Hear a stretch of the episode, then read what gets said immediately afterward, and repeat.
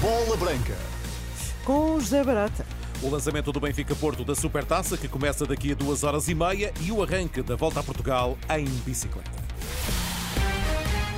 Vamos a isso então, José Barata.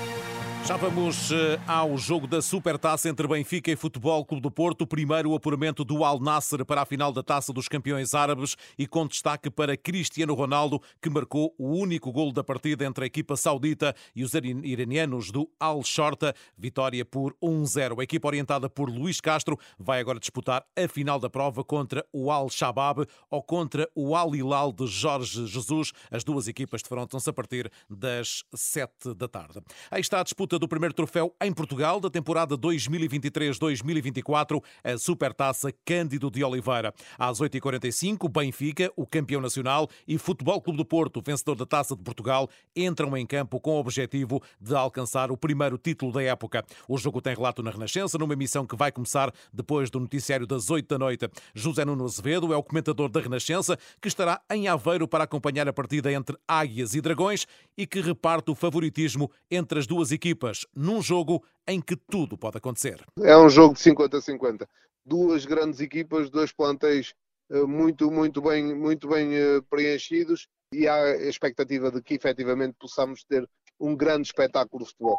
São as duas, se não as duas melhores, duas das melhores equipas eh, de Portugal e temos tudo reunido para poder assistir a um grande espetáculo. Que assim seja, porque os intervenientes são de grande qualidade. Até agora, o Benfica reforçou-se mais do que o Futebol Clube do Porto para a época que está a começar, mas isso, na opinião de José Nuno Azevedo, não dá mais responsabilidade à equipa da Luz para chegar à vitória. O Benfica perdeu, perdeu o Grimaldo e perdeu Gonçalo Ramos, o Porto apenas perdeu, apenas, este apenas entre aspas, perdeu o Uribe dos titulares e, portanto, não, não, não vou por aí. É mesmo um jogo 50-50, não há obrigação maior de uma ou de outra equipa perante, perante este confronto é um jogo de, de, de, grande nível, de grandes equipas e que obviamente, obviamente não há, eh, na minha perspectiva, um favorito, independentemente dos nomes que entraram, dos nomes que saíram, é, as duas grandes equipas do futebol português, campeão e vice-campeão, tudo pode acontecer uh, perante estas duas grandes equipas. Portanto, não, não considero que, que o Benfica tenha essa obrigação de, de, de ganhar Benfica Porto começa às 8h45 com a arbitragem de Luís Godinho. Recordo o relato na Renascença, numa emissão para acompanhar depois do noticiário das 8, partida que também pode acompanhar minuto a minuto em rr.pt. Um dos reforços do Benfica que ainda não foi oficializado é Artur Cabral, o avançado da Fiorentina que chega para o lugar de Gonçalo Ramos. Argel, em entrevista à Bola Branca, considera que o compatriota chega a um clube de grande dimensão que lhe pode abrir as portas da seleção brasileira. É um dos Vamos ouvir então Argel em declarações a bola branca sobre Artur Cabral.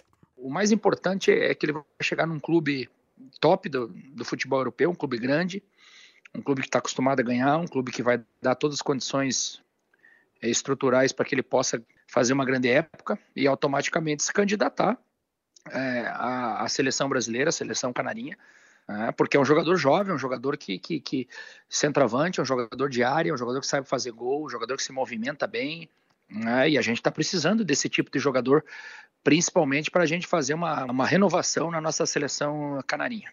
Já o Sporting começa a época oficialmente com a partida da primeira jornada do campeonato. Os Leões recebem no sábado o Vizela e esta manhã o plantel realizou mais uma sessão de trabalho em Alcochete sob as ordens de Ruben Amorim, que vai aguardando o desfecho da contratação de Ilmand para o lugar de Ugarte. Nuno Santos e Santos Juste continuam entregues aos cuidados do departamento médico e não treinaram. Amanhã há novo apronto, de novo à porta fechada, para preparar a estreia na Primeira Liga. Nas competições europeias, depois da vitória de ontem do Sporting Braga, na primeira mão da terceira pré-eliminatória, da Liga dos Campeões, frente ao Baca Topola. Amanhã é vez de o se estrear na Liga Conferência. A equipa da Serra da Freita recebe às 7 da tarde o Brand da Noruega e Daniel Ramos tem esperança de levar a equipa até à fase de grupos. É um dos. É um objetivo um, que é difícil, como é lógico, mas, mas isso não nos retira a ambição de, de querer chegar lá. Ainda não estamos neste momento, se calhar, favoritos para chegar a uma fase de grupos nós não somos favoritos para chegar a uma fase de grupos. Agora, se pudermos fazer, vamos lutar por isso, como é lógico. E preparamos o jogo. E temos a ambição legítima de querer continuar em prova porque uh, temos valia para isso. E no ciclismo começou hoje a edição 84 da Volta a Portugal, um prólogo em Viseu que ditou Rafael Reis como o primeiro camisola amarela, uma prova acompanhada pela Renascença com o jornalista Pedro Castro Alves, que agora em direto nos traz as últimas informações. Boa tarde, Pedro.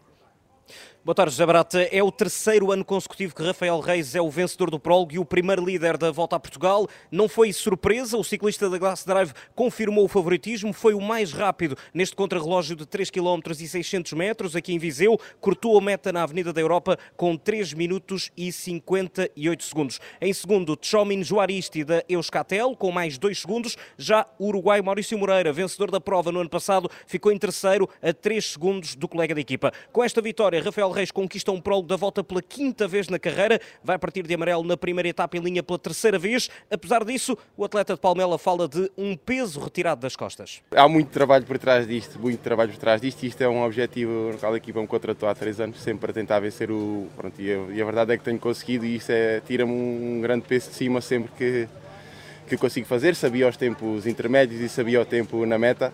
E quando passei a meta vi que tinha batido o tempo os números não enganaram e acabei por vencer e estou muito feliz por isso. Rafael Reis, o primeiro camisola amarela da volta a Portugal. Amanhã a primeira etapa vai ligar Anadia Orem, uma tirada com 188 km e meio.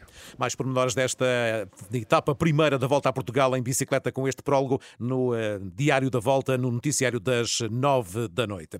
Entretanto, recordo que depois das 8, para acompanhar na Bola Branca Especial o Futebol do Porto. Bem. E é que nós gostamos de